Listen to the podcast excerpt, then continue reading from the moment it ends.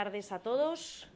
Cerramos con esta última conferencia dedicada a la ciudad de Isfahán durante el periodo safávida. Este ciclo que hemos dedicado a Irán, que comenzamos con el Irán de los persas aqueménidas, que comenzamos con el Irán del siglo VI a.C.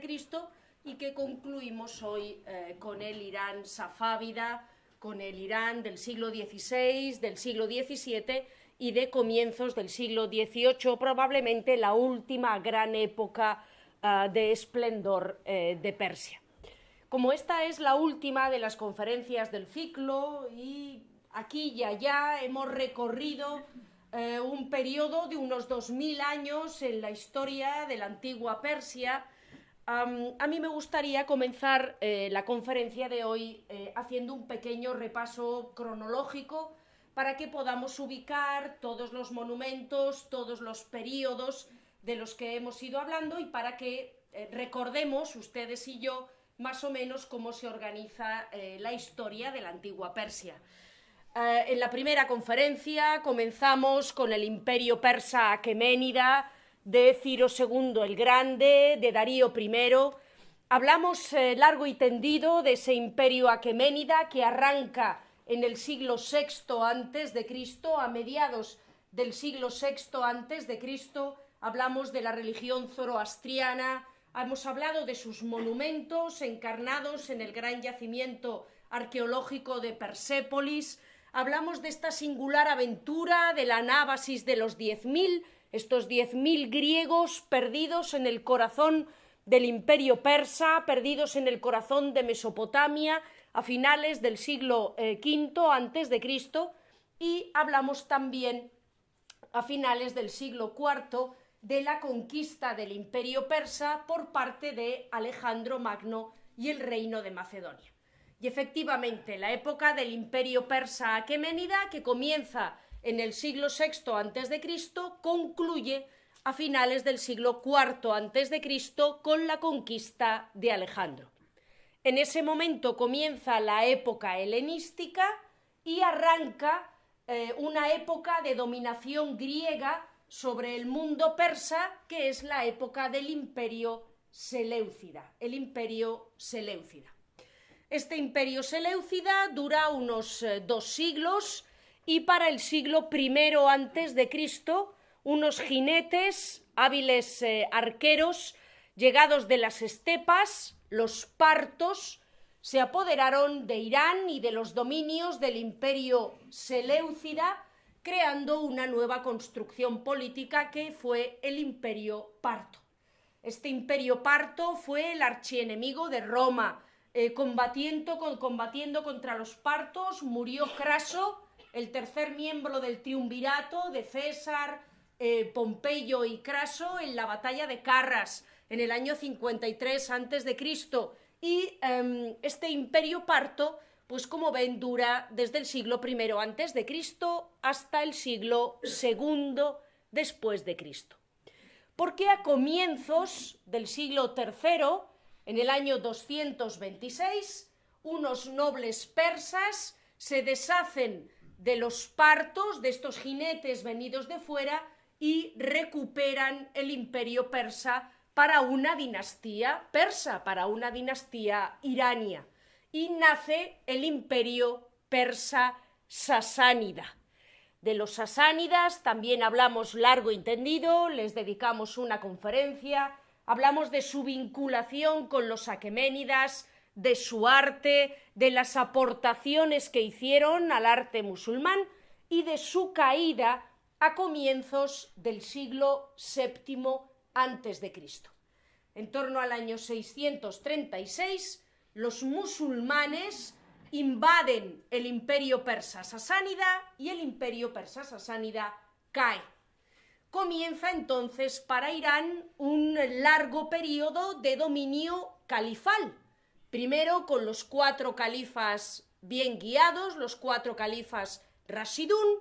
después con los califas Omeyas y por último, a partir del siglo VIII, con los califas abbasíes. Esta época califal, que va a ser, la verdad es que espléndida para la región, se extendió entre el siglo VII y el siglo XIII.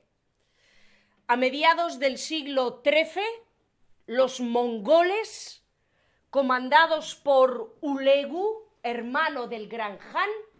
se apoderaron de Persia y de Mesopotamia, y envolviéndolo en una alfombra y haciendo que lo pisotearan sus caballos, dieron muerte al último de los califas abbasíes. Y así, a mediados del siglo XIII,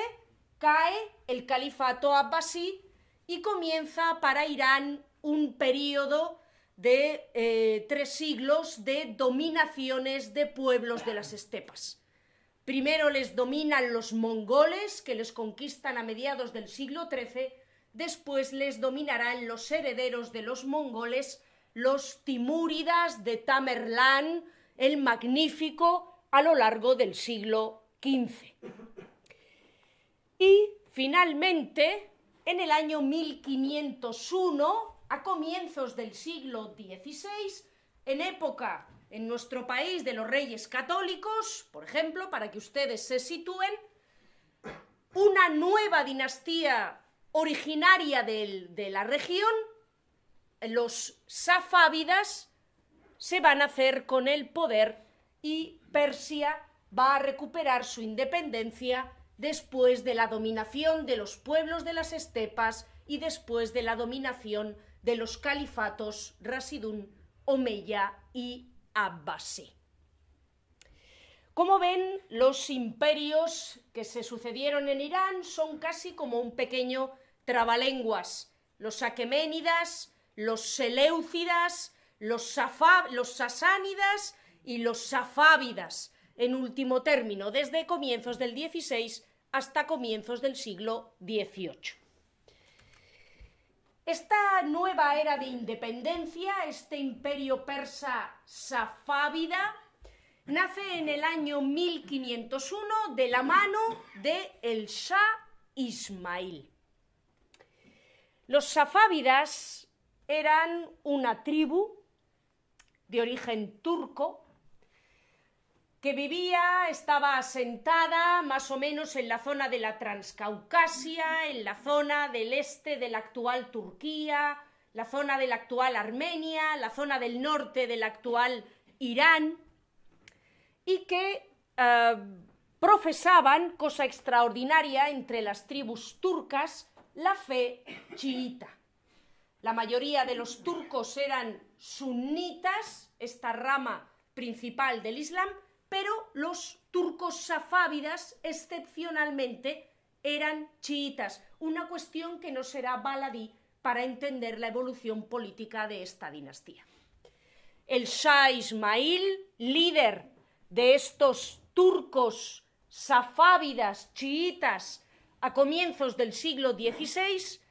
eh, era un tipo también bastante peculiar. Tenemos una descripción que nos dejó de él un viajero italiano que nos dice que era un hombre no muy alto, pero de espaldas extremadamente anchas, corpulento, con unos enormes bigotes pelirrojos, una extraordinaria fuerza física y manejo del arco, que estaba convencido de ser una especie de líder providencial que iba a conducir, inspirado por Ali, de alguna manera el fundador del chiismo, a estos persias safávidas a la victoria y a la dominación de todo Oriente. El Shah Ismail era también poeta, o al menos compositor de versos, y tienen aquí unos versos que él compuso y que describen muy bien su peculiar psicología. Soy el Shah Ismail, de parte de Dios estoy y acaudillo a estos guerreros. Fátima es mi madre, Alí mi padre, y uno más soy de los doce imames, los doce líderes del chiismo descendientes de Alí y de Fátima. Arrebaté a Yazid la sangre de mi padre, bien sé que de la ceca de Alí soy. Jesús, hijo de María, el Alejandro, por Alejandro Magno, de los pueblos de hoy. A pesar de ser, eh, como ven, un hombre casi mesiánico, a pesar de estar tan convencido de disfrutar de la protección de Ali y de Alá, que se lanzaba a la batalla sin armadura, que despreciaba el uso de cañones y de mosquetes ya bien extendido entre los ejércitos de finales del 15 y de comienzos del 16, a pesar de que bebía como un carretero y de que tenía un carácter eh, absolutamente colérico, el Shah Ismail, al frente de una élite de guerreros safávidas llamados los Kezelbash, consiguió apoderarse de lo que hoy es gran parte de Irak, de Siria, de Turquía, de Armenia, de Azerbaiyán, de Georgia, de Irán, de Afganistán, de Turkmenistán y de Uzbekistán, construyendo un enorme imperio a comienzos del siglo XVI que iba desde el Valle del Indo hasta la cuenca del Tigris y el Éufrates, hasta el Valle de Mesopotamia. Sin embargo, este imperio del Shah Ismail, esta recién nacida a comienzos del siglo XVI Persia safávida, tenía un archienemigo, o más bien tenía dos archienemigos. En el interior, la élite de guerreros Kezelbash, los feroces guerreros que se decía que comían, que se alimentaban de carne humana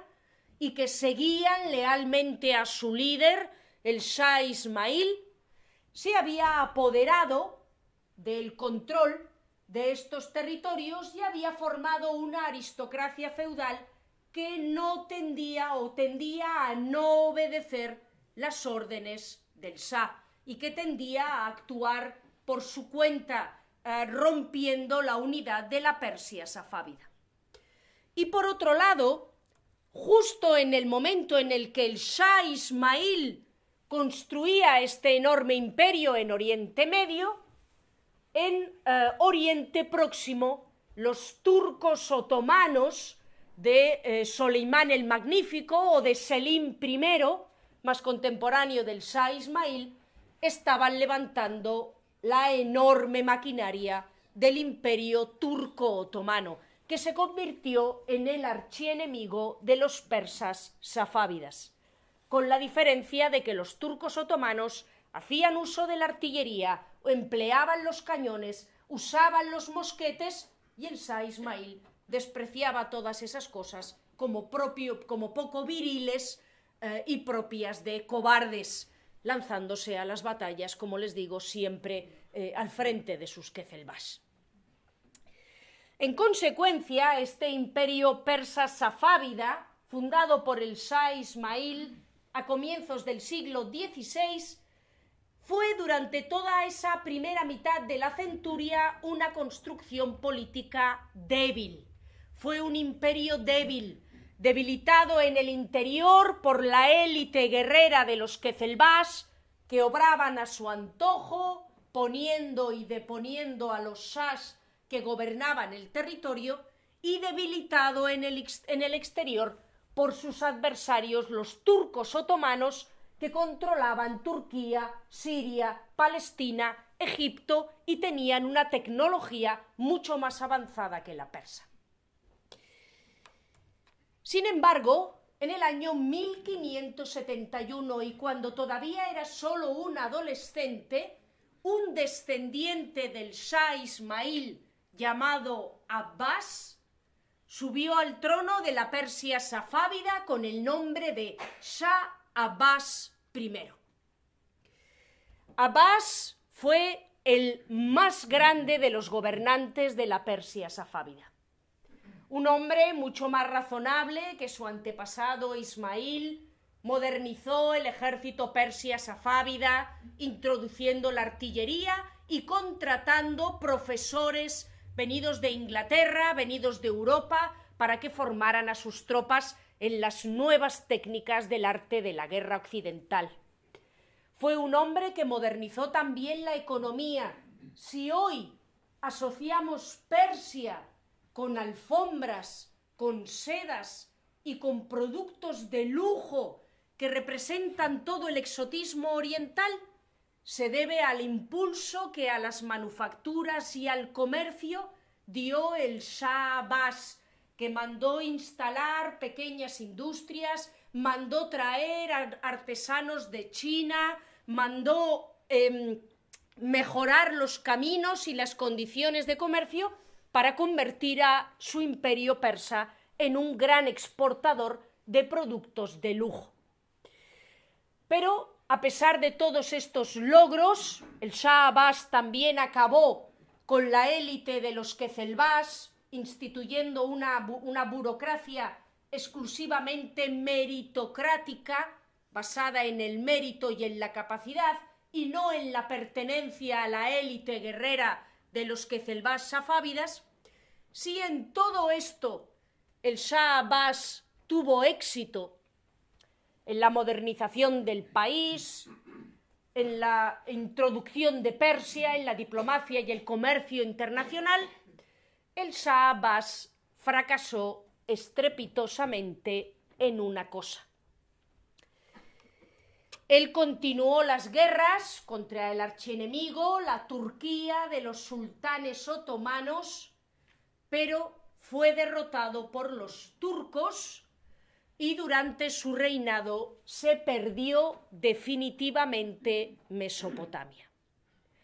Mesopotamia había pertenecido a los persas desde el siglo VI antes de Cristo, desde tiempos de Ciro II el Grande, y para los persas, para los iraníes, Irak, Mesopotamia era una parte tan suya, tan propia de su imperio como lo era la provincia de Fars eh, eh, o, la región del Jorasán en el norte del país. Y perder definitivamente Mesopotamia a manos de los turcos otomanos fue un golpe eh, terrible, muy duro para el Shah Abbas y para la Persia safávida. De hecho, este enfrentamiento a muerte con el imperio turco otomano hizo que el Shah Abbas y los safávidas por primera vez iniciaran una persecución religiosa completamente ajena a las tradiciones musulmanas hasta el momento. La división entre chiitas, los safávidas eran chiitas, y sunnitas, los turcos otomanos eran los líderes del sunnismo, había empezado ya en el siglo VII. Pero, a pesar de que existían estas dos corrientes del Islam, sunnitas y chiitas habían vivido mezclados en el mundo musulmán y sobre todo en Oriente Medio sin que hubiera problemas de convivencia. Sin embargo, los turcos y los persas safávidas convirtieron la religión en una cuestión de Estado.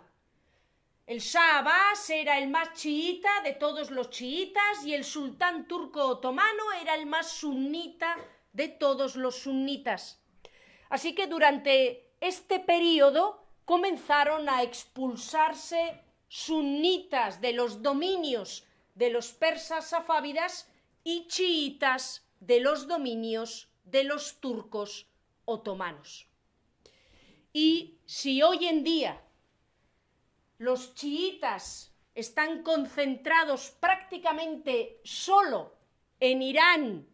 y en un pequeño territorio del sur de Irak, y en el resto de países de la región, como en Turquía prácticamente no hay chiitas, se debe a este enfrentamiento del siglo XVI y del siglo XVII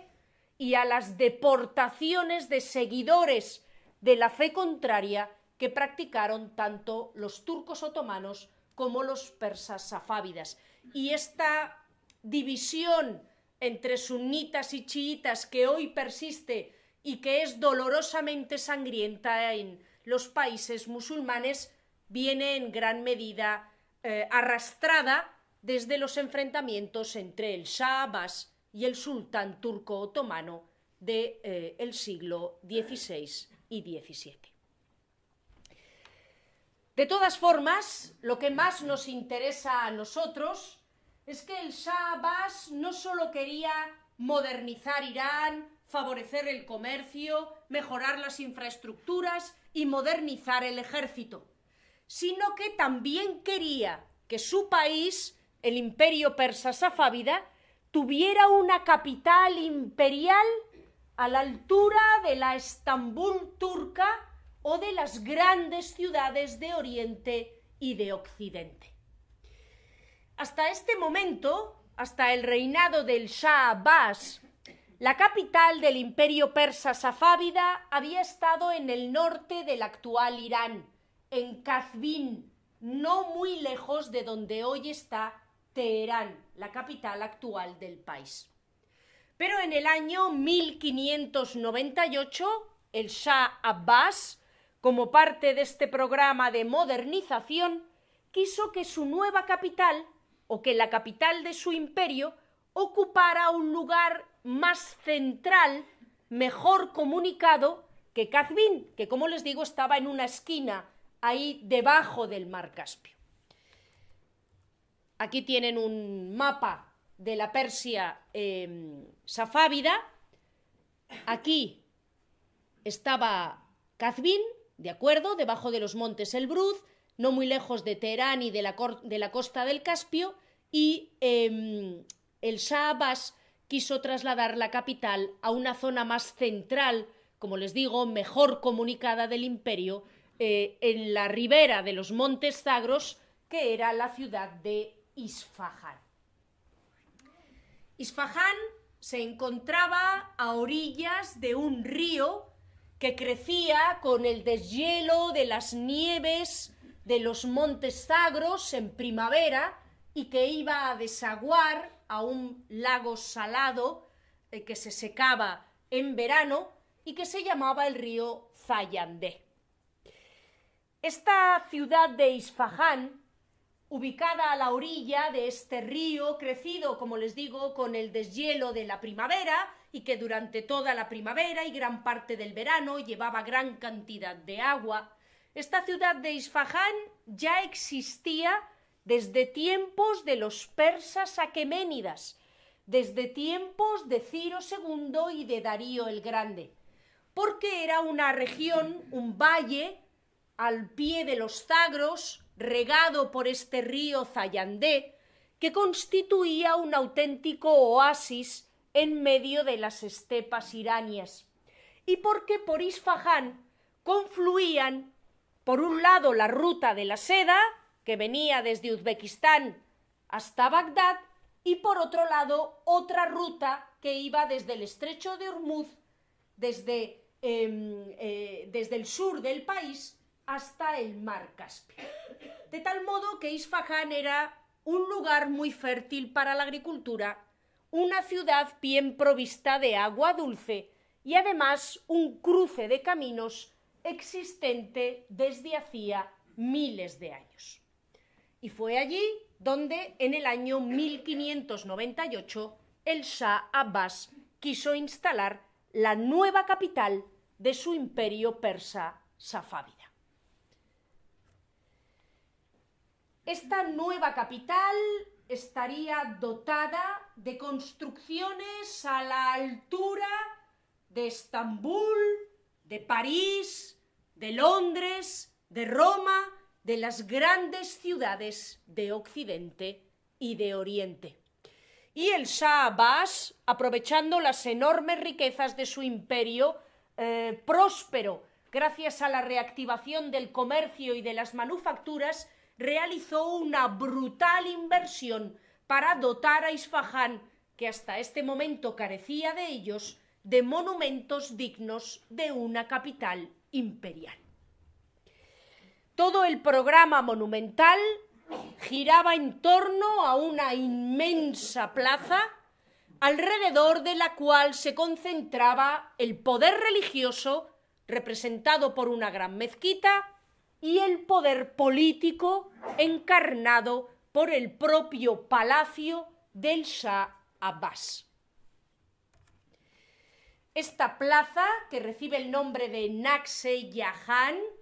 estaba además completamente rodeada de dos pisos de soportales que ofrecían un lugar óptimo para que los comerciantes y los artesanos, en los que el Shah Abbas estaba particularmente interesado, desarrollaran su actividad. La plaza de Naxe estaba siempre repleta de mercaderes que vendían sedas, vendían alfombras, vendían porcelana bien fabricada en Irán, bien traída desde el remoto oriente, vendían especias de la India. Los propios mercaderes, para facilitar la afluencia de gentes a la plaza, pagaban a músicos, a saltimbanquis, a vendedores de comida, a vendedores de café, que se distribuía de forma gratuita, o a, o aguadores para que la visita a la plaza y la experiencia de compra y consumo en la misma fuera satisfactoria. De noche,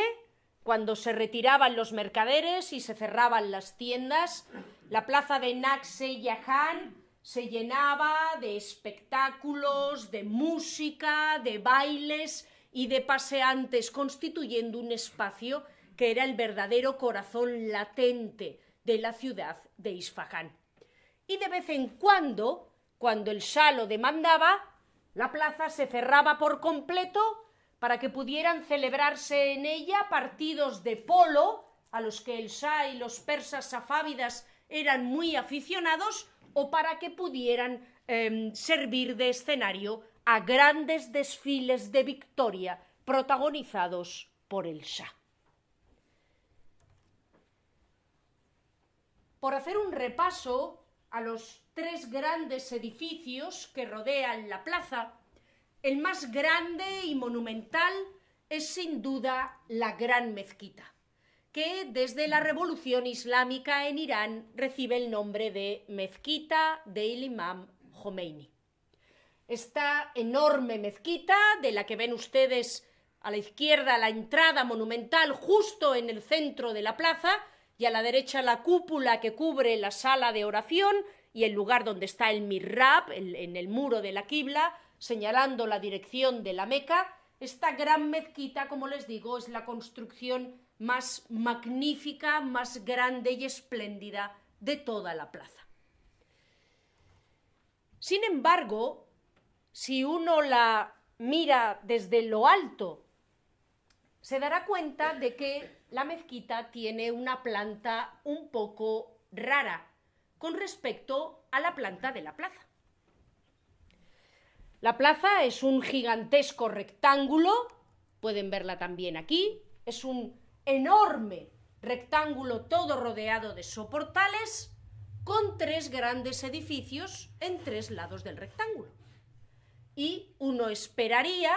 que la gran mezquita ubicada en el extremo de la plaza tuviera su construcción alineada con la plaza, recta, dejando ver la gran cúpula delante del gran soportal de ingreso. Y sin embargo, toda la mezquita está extrañamente torcida 45 grados con respecto al muro final de la gran plaza de Naxeyahan en Isfahan aquí pueden eh, apreciarlo muy bien en la fotografía. Este extraño desplazamiento de 45 grados que altera completamente el urbanismo en esa zona de la plaza se debía a dos motivos. En primer lugar, como pueden ver, la mezquita estaba cubierta por una, hoy está cubierta por una espectacular cúpula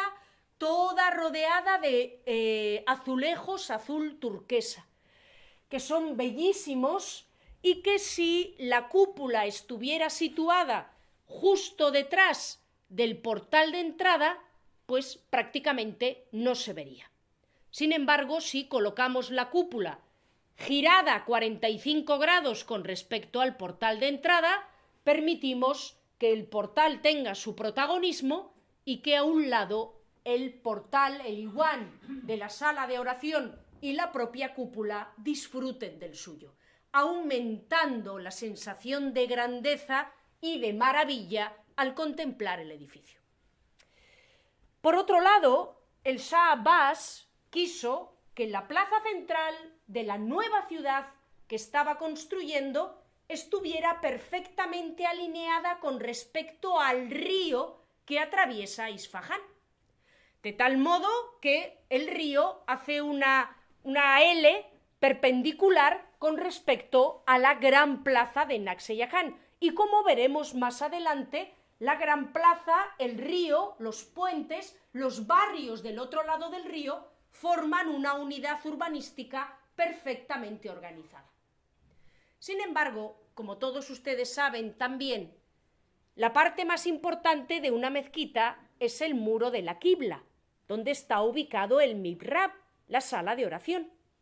y o la hornacina hacia la que se dirige la oración. Y ese muro de la quibla necesariamente tiene que mirar hacia la Meca.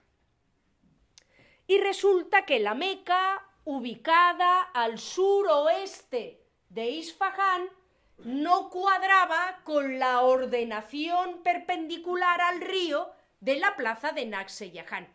Así que para que el mihrab y la sala de oración pudieran mirar a la Meca, había que torcer toda la mezquita respecto a la plaza del modo que lo ven ustedes aquí. Una manera sin duda escenográfica y que, em, como les he dicho antes, eh, permite contemplar eh, de forma mucho más espectacular los bellísimos portales de entrada de la mezquita. Sin duda lo que más le llama a uno la atención cuando contempla esta mezquita y el resto de las grandes construcciones de época safávida en eh, Isfahán y en el resto de Irán es el espectacular despliegue de azulejería que cubre todos los monumentos. Todas las paredes están absolutamente llenas de unos maravillosos azulejos que combinan el turquesa, el blanco y el azul, que se reflejan en el agua de los estanques de la plaza, que compiten en brillo con el cielo y que crean una asociación cromática absolutamente deliciosa y muy espectacular. La costumbre de cubrir de azulejos los edificios venía ya de la época de Tamerlán, venía ya de la época timúrida, y es una característica que la Persia safávida hereda de Tamerlán. Sin embargo, el Shah Abbas quiso que en el trámite de apenas 30 años se construyeran y se cubrieran de azulejos varias mezquitas, toda la plaza, varios palacios, varios puentes, y eso obligaba a hacer un despliegue de fabricación, de, decoración de las mezquitas, que hizo necesario el uso de algunos trucos para acelerar los trabajos, manteniendo el mismo efecto de espectacularidad en aquel que contempla el edificio. Viendo ustedes esta fotografía, les parece que toda la mezquita, toda la fachada, todo el iguán heredado de los persas sasánidas que cubre la fachada de la mezquita, está realizado en el mismo tipo de azulejo. Y si miran aquí, y miran no muy de cerca, y no con mucha atención, a dos de los grandes paneles de azulejos que decoran la entrada de la mezquita Imam de Isfahán, a ustedes les parece que los dos grandes paneles, este y este, son igual de hermosos, tienen la misma calidad y producen el mismo efecto al espectador. Sin embargo, cuando uno mira un poquito más de cerca, incluso si uno pasa la mano por uno y otro, se da cuenta de que uno es una obra de increíble calidad, heredada de la artesanía timúrida del siglo XV, y que el otro panel, el panel de la derecha, tiene truco. Este panel de la izquierda, ¿de acuerdo? Los dos están pegados en la entrada de la mezquita Imam de Isfahan este panel de la izquierda está realizado con el arte del mosaico. Cada uno de los dibujos que ustedes ven en el panel está realizado cortando un trozo de azulejo de la forma del dibujo y encastrándolo en la pared, como si fuera una gigantesca labor de taracea de, de azulejo. Todas las piezas turquesas, las piezas blancas, las piezas negras, las piezas azules son en realidad un trocito de azulejo cortado a mano y encajado a mano en la pared como si fuera un gigantesco puzzle de metros y metros y metros cuadrados de extensión. Cuando uno lo ve de cerca, la obra de mosaico tiene una definición, un brillo, una calidad y además una durabilidad increíbles. La de la derecha es la más habitual en las construcciones del Shabbas, que ordenó a sus artesanos que aceleraran para que los trabajos se concluyeran antes de que a él le llegara la hora de la muerte. Y como pueden ver, lo que tenemos son un montón de azulejos pegados uno al lado del otro, formando los dibujos. Estos azulejos están realizados con una técnica que se popularizó enormemente en tiempos del Shah Abbas, pero que ya se conocía de antes, que se llama la técnica de la cuerda seca y que no tiene nada que ver con una cuerda seca. Esta técnica consiste en marcar los surcos del dibujo del azulejo con grasa, normalmente sobre la superficie,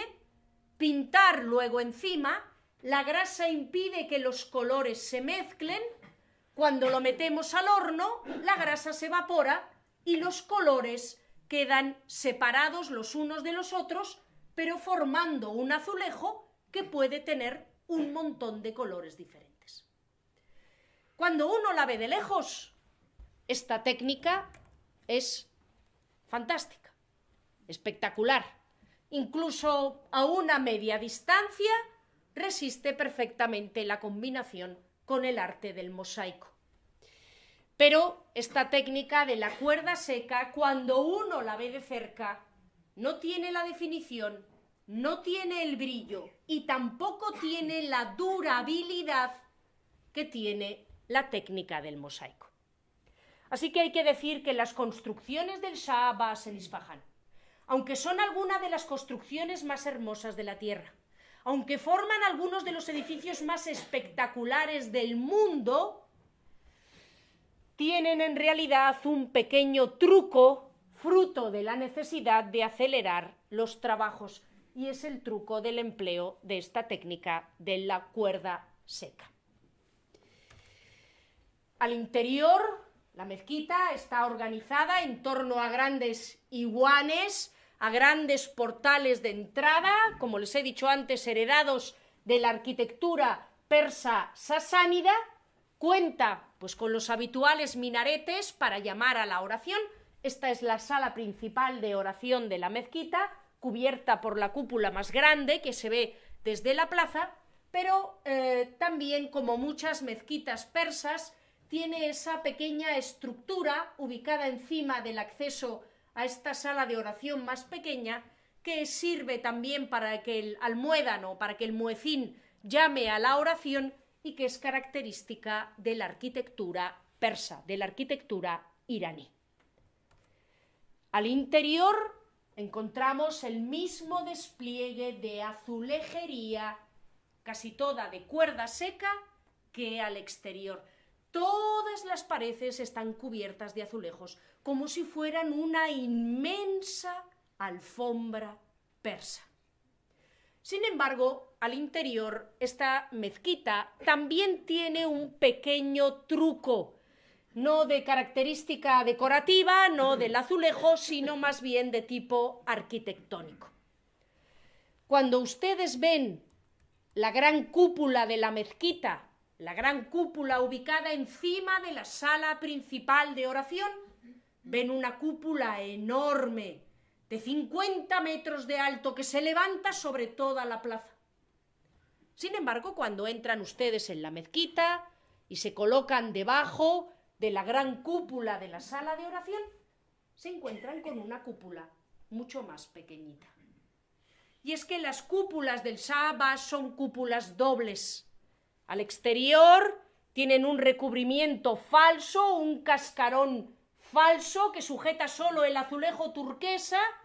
y la verdadera cúpula es mucho más bajita y se encuentra al interior. De tal manera que desde fuera el edificio parece gigantesco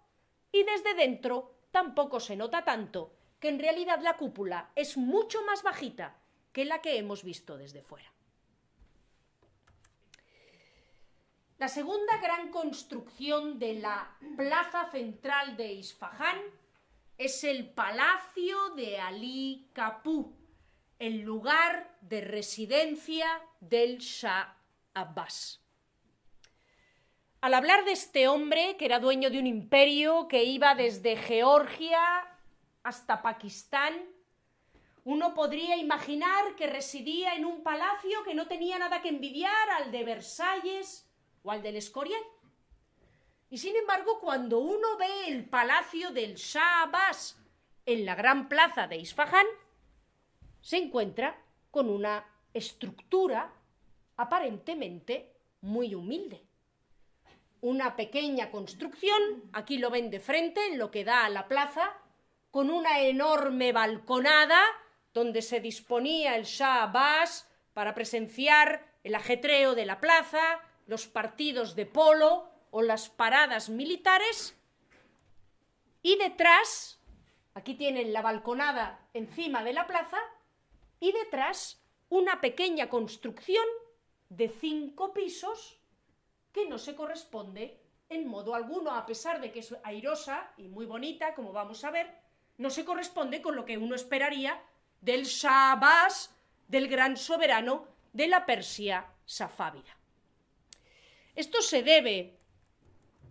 a que la mayoría de lo que era el palacio del Shah hoy en día se ha perdido o ha quedado desvirtuada dentro de la ciudad de Isfahan. Aquí pueden ver en este plano las construcciones que realizó el Shah Ahí tienen la gran plaza, la plaza de Naxe eh, Yahan, de la que estamos hablando, con su mezquita torcida a 45 grados. Aquí tenemos el río y aquí tenemos todas las construcciones que formaban el complejo palacial del Shah, que iban desde la plaza hasta el río y que formaban un laberinto de jardines, estanques, fuentes, arroyos, pabellones, residencias nobiliarias, que formaba toda una auténtica ciudad construida al lado de la plaza. Sin embargo, el crecimiento de la ciudad de Isfahán ha ido comiéndose todos esos jardines, pequeños palacios, pabellones de recreo, y hoy en día nos ha dejado solo el palacio de Ali Capú, lo que era la residencia o el mirador de el verdadero palacio sobre la plaza de Naxeyahan y algunas construcciones más como esta que ven aquí, rodeadas de jardines y de estanques, que en realidad eran simplemente pequeños pabellones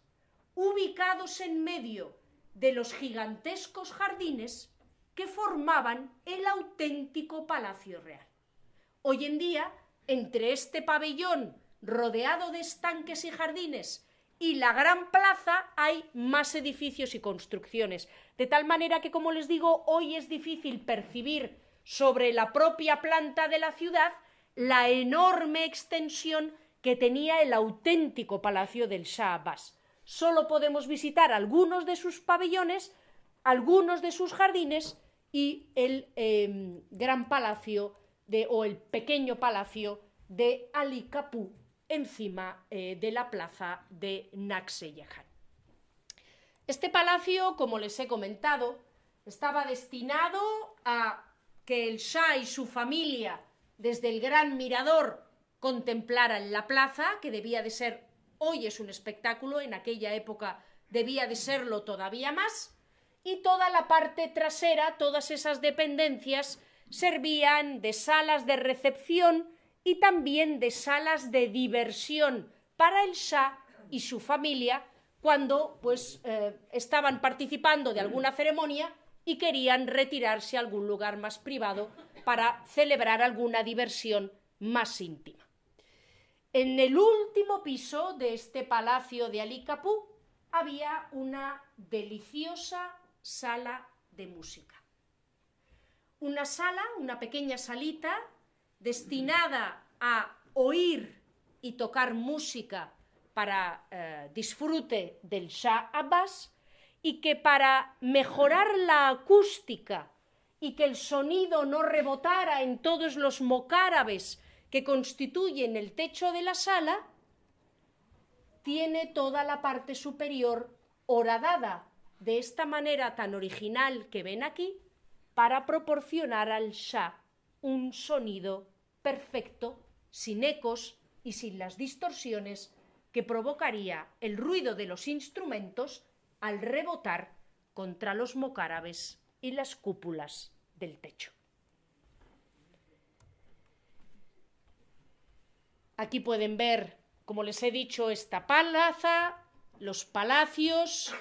y lo que era el complejo de callejas del antiguo Isfahán, que era una ciudad medieval, una ciudad medieval musulmana, llena de, de, callejas enrevesadas, en comparación con la planimetría, con el urbanismo, con el orden que impuso el Shah Abbas.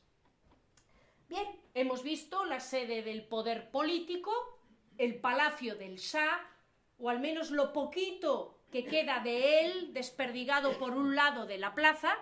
Hemos visto el poder religioso, la gran mezquita imam con sus espectaculares azulejerías y al otro lado de la plaza hay una diminuta mezquita que se llama la mezquita del Sheikh Lotfoya, que era un predicador eh, célebre en aquella época, un predicador chií. Esa diminuta mezquita ubicada al otro lado de la plaza llama la atención. Es mucho más pequeña que la gran mezquita imam y sobre todo carece completamente de minaretes, como si desde esa mezquita no fuera necesario llamar a la oración. Y es que la mezquita de Sheikh Lozoya ubicada justo enfrente del palacio de Ali Capú, donde están ustedes se encontraría el palacio del Shah y en este lado está la gran mezquita Imam, era la mezquita privada de la familia del Shah, particularmente de las mujeres del harén del Shah. Para que ningún hombre contemplara jamás a las esposas del rey de la Persia safávida, había un túnel subterráneo que conectaba el palacio de Ali Capú con la mezquita de Sheikh. Y además, una vez que uno accedía a la mezquita, había un intrincado pasillo lleno de guardias y todo decorado con esta enorme despliegue de azulejería típico del Shabbas que impedían que cualquier visitante no deseado, especialmente masculino, pudiera llegar hasta la gran sala de la oración de la mezquita reservada a las mujeres del harén del Shah, que, como les he comentado, cruzaban la plaza por el túnel sin salir en ningún momento a la superficie, iban a la mezquita a orar cuando llamaba el muecín de la mezquita imam y una vez concluidos los, rezos regresaban por el mismo túnel subterráneo hasta el palacio de Ali Capó. Esta mezquita de Said A pesar de ser un edificio absolutamente privado y solo para las mujeres de la familia, porque los varones iban a rezar normalmente a la mezquita imán, tiene unos trabajos de azulejos y de mosaico aún más delicados, aún más hermosos que los de la mezquita imam. La contemplación de su cúpula, siempre una cúpula doble, más bajita al interior de lo que es al exterior, es una auténtica delicia por la delicadeza y la elegancia del trabajo de decoración. Y además es célebre por el curioso efecto que hace la luz. Cuando uno entra y se coloca debajo de la cúpula en determinadas horas del día, le parece estar contemplando la figura de un gran pavo real en el techo mismo de la cúpula. Le parece que esto es el cuerpo del pavo real y que la luz se despliega como la cola del ave sobre la superficie de la cubierta de la cúpula. En realidad es simplemente un efecto de luz y lo que parece el cuerpo del pavo real es simplemente un enganche para sostener algún tipo de iluminación. Pero, como les digo, el efecto que se obra sobre el visitante y que no reconoce, no recoge ni por asomo la fotografía, es extraordinario. Como hemos visto antes, el Shah Abbas quiso levantar toda una ciudad, toda una ciudad sobre eh, una Isfahan que era un complejo entramado de callejuelas. Levantó la plaza, levantó los jardines y el complejo palacial que debía reproducir con sus cuatro partes el paraíso tal y como lo soñaban los musulmanes e incluso diseñó la extensión de todo este eje al otro lado de la ciudad. Y para ello, además de habilitar barrios al otro lado de Isfahan, también mandó levantar puentes que conectaran la zona norte de la ciudad con la zona sur de Isfahan. Los puentes que mandó construir el Shah Abbas eran tan espectaculares como la plaza central de Isfahan. Todos tenían una enorme calzada central y soportales en los laterales para permitir que quien quisiera atravesara rápidamente el puente y quien quisiera pudiera ir paseando por cualquiera de los lados, disfrutando de la vista del río, de las barcas, de los bañistas. En varios lugares a lo largo del puente había también salas.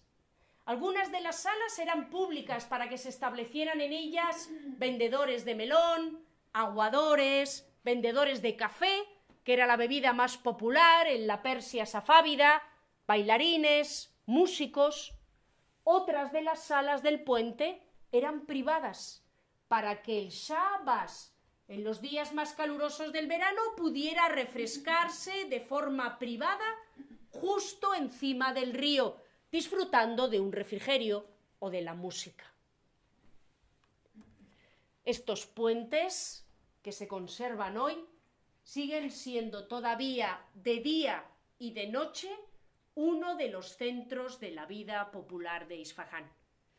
Todavía al recorrerlos están llenos de paseantes, siguen siendo un punto de encuentro, sigue habiendo vendedores de las cosas más diversas, se junta la gente de forma discreta también para cantar y para bailar y todos estos puentes del Shah como les digo, conservan el encanto, la vida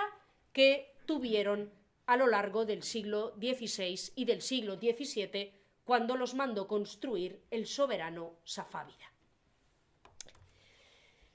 Por último, el Shah Abbas también quiso impulsar el comercio obligando a asentarse en Isfahán colectivos particularmente hábiles en esa materia. El Shah había combatido contra los turcos en la Transcaucasia, en la zona de lo que hoy es Armenia, Azerbaiyán, Georgia, y fruto de esos combates en los que el Shah Abbas había practicado la, tierra, la práctica de tierra quemada, arrasando ciudades enteras, había deportado varios cientos de miles de armenios al interior del imperio persa safávida. ¿De acuerdo? Eh, en sus luchas contra los turcos en la Transcaucasia, el Shah Abbas mandó arrasar ciudades enteras como Julfa, una ciudad armenia de la Transcaucasia, y ordenó que todos los habitantes de la ciudad que quedaba arrasada fueran trasladados a lugares diversos del imperio safávida. Este interés por los armenios se debía a que había colectivos de armenios desperdigados por todo el mundo, que mantenían lazos muy estrechos entre ellos y que vivían en gran medida dedicados al comercio y a la artesanía. Y el Shah que quería impulsar el comercio y la artesanía, se sirvió de estas comunidades de armenios para ese fin. Así que mientras en la orilla norte de Isfahán está la gran Isfahán monumental, la gran Isfahán de la plaza, de las mezquitas, de los palacios, al otro lado del río, conectado por estos deliciosos puentes de los que hemos hablado, se encontraba el barrio de Nueva Julfa, en honor a aquella Julfa armenia que había sido arrasada por el Shah. Y en este barrio de Nueva Julfa se asentaron unos cien mil armenios, a los que se les permitía construir iglesias, construir seminarios, dedicarse al comercio y la artesanía y vivir en un barrio aislado, en un barrio separado, acorde a sus costumbres, siempre que pagaran el correspondiente impuesto al Shah. Pues bien, fruto de la presencia de decenas de miles de armenios en Isfahán, en el siglo XVII se construyó la famosa Catedral del Salvador, la Catedral de Bank, la Catedral de la Iglesia Armenia en Isfahán. Un edificio gris al exterior, pero que al interior muestra una increíble combinación de arte persia safávida e iconografía cristiana, absolutamente única en el mundo. Si encontramos la catedral coronada por una cúpula cubierta de azulejos, decorados por motivos geométricos similares a los que hemos visto en la mezquita Imam o en la mezquita Seyd Lofoya, todo el resto de las paredes de esta iglesia están decorados con una increíble sucesión de pinturas que reproducen escenas de la vida de Cristo, del Antiguo y del Nuevo Testamento, en una mezcla, como les he dicho, que produce una impresión única. Y toda la parte inferior de la iglesia está decorada con unas escenas realmente desagradables que no les he querido traer, realmente duras, de turcos otomanos torturando a armenios, recordando al archienemigo, al archirrival, el turco otomano, y colocando al Shah Abbas como protector de esta comunidad armenia maltratada por los turcos y bien tratada por el Shah. El esplendor de Isfahán duró siglo y medio. El año 1722, los afganos, que formaban parte del imperio persa safávida, se rebelaron contra los shahs, arrasaron el imperio persa safávida y arrasaron la ciudad de Isfahán. Isfahán, que había llegado a tener más de 500.000 habitantes y ser una de las ciudades más grandes del mundo a comienzos del siglo XVIII, se convirtió en una pequeña ciudad de provincias, porque los nuevos regímenes que gobernaron en Irán prefirieron trasladar la capital de nuevo al norte, a Teherán, donde se encuentra hoy en día. Eso fue, evidentemente, una desgracia para la ciudad, arrasada el año 1722 por los afganos, olvidada por los gobernantes persas a partir de ese momento, pero sin duda es una suerte para nosotros.